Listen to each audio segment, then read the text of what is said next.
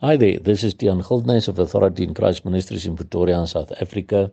It is Wednesday, the 9th of February 2022, and the verses which the Lord laid upon my heart to share with you all today come from Deuteronomy chapter 30, verse 9 to 14, which read as follows And the Lord thy God will make thee plenteous in every work of thine hand, in the fruit of thy body, and in the fruit of thy cattle, and in the fruit of thy land, for good for the Lord will again rejoice over thee for good, as he rejoiced over thy fathers.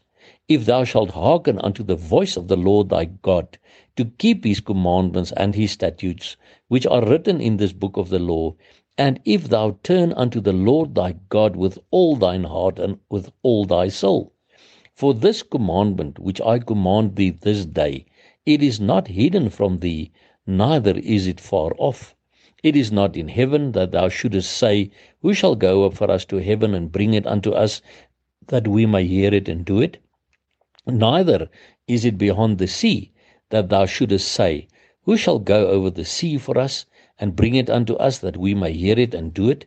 But the word is very nigh unto thee, in thy mouth and in thy heart, that thou mayest do it.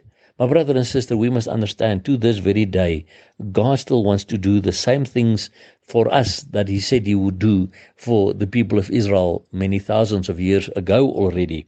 So when He says to them, The Lord thy God will make thee plenteous in every work of thine hand, He wants to do the same for you and I as His children. In the fruit of thy body, that is your children, and in the fruit of thy cattle, in the fruit of thy land, that's your income and your possessions. He wants to bless you for good.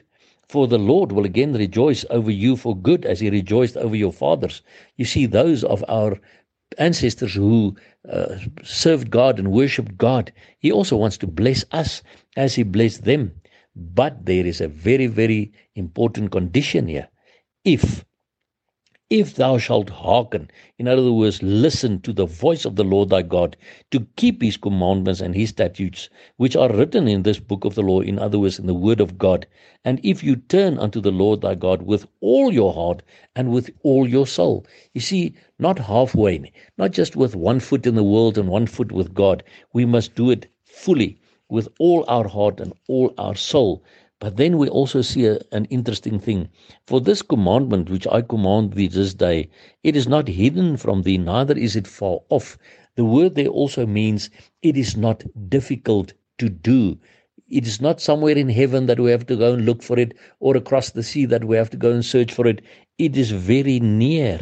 In actual fact, verse 14 says, But the word is very nigh unto thee, in thy mouth and in thy heart, that thou mayest do it. But you see, this also references to 1 John 5, verse 3, that reads as follows regarding the Word of God For this is the love of God, that we keep His commandments, and His commandments are not grievous, meaning His commandments are not difficult to do.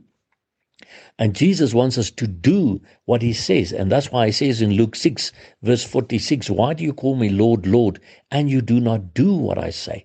So, my brother and sister, as we wait for the coming of our Lord Jesus Christ, we need to do the things of the Word, study His Word, become obedient to His Word, let the light of Jesus shine to the people all around us, and make a difference in the world around us because we know his coming is close at hand.